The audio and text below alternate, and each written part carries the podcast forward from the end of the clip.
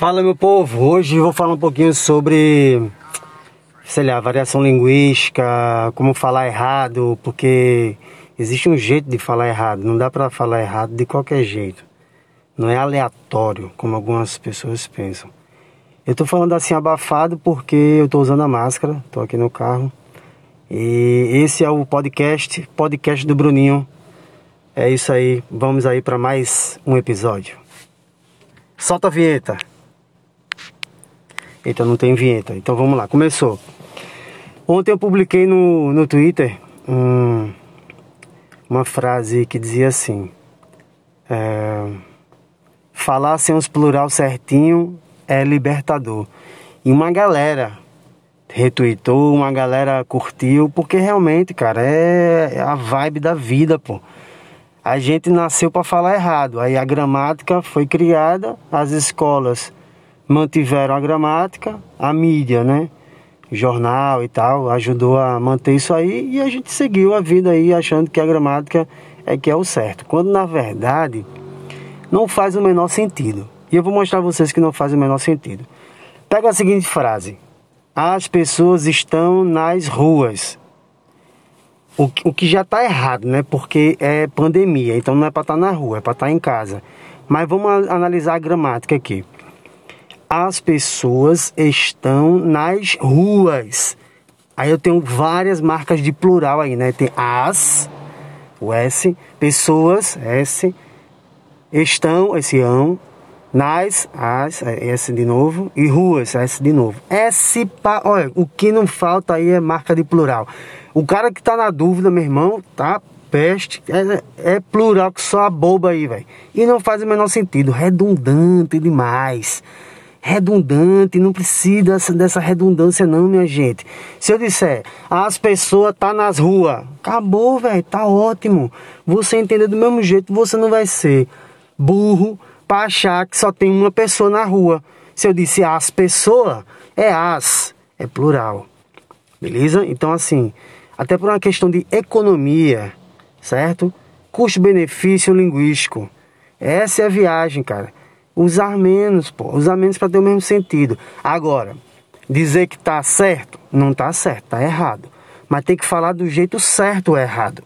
Por exemplo, eu não poderia dizer há pessoas há pessoas que estão nas há, há pessoas, não, há pessoas não, as pessoas ou as pessoas.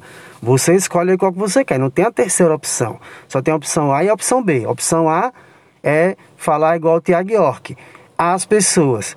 E a segunda opção é 99,9% do Brasil, todo o resto do Brasil, que fala as pessoas. Acabou, velho. Não existe a terceira opção, beleza? Então, não acho que é tudo aleatório do jeito que você acha que vai falar. Não, não é você quem inventa. É a língua que determina. Até para falar errado tem que falar certo. Beleza? Mas tá errado. Mas tá errado com base em quê? Na gramática sempre você vai ter que ter um critério de análise. Por exemplo, qual é o critério de análise nosso? É a gramática, aquele livro que ninguém segue, mas alguém no mundo vai fingir que segue e vai dizer: "Não, eu sigo a gramática". Mas no primeiro minuto que ele dá um vacilo, que tomar um copo de cerveja, ele vai falar às pessoas. Então é mentira. Mas sempre tem que ter um critério. Até em outros, em outros setores da vida, por exemplo, religião.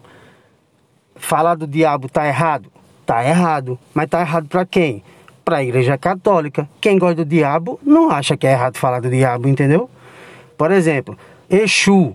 Falar da entidade Exu. Exu é coisa ruim. É coisa ruim para a Igreja Católica. A Igreja Católica que determina. Exu é coisa ruim. Beleza? Mas Exu é ruim? Nunca na vida. Exu não é ruim. Exu é um mensageiro. E como mensageiro, ele vai levar as mensagens boas ou ruins. Se você é uma pessoa ruim, vai ser mensagem ruim. Se você é uma pessoa boa, vai ter mensagem boa. E isso é lindo.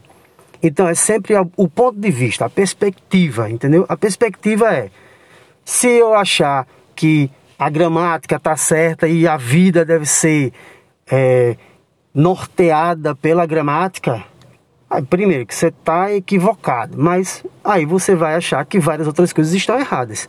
Mas se você entende que as pessoas estão em diversos contextos diferentes, falando com pessoas diferentes, com graus de intimidades diferentes, Pô, aí você vai entender que quando eu estiver falando com meu pai, eu vou ter uma fala. Quando estiver falando com meu irmão, eu vou ter outra. Quando estiver falando com o brother, vai ser outra ainda.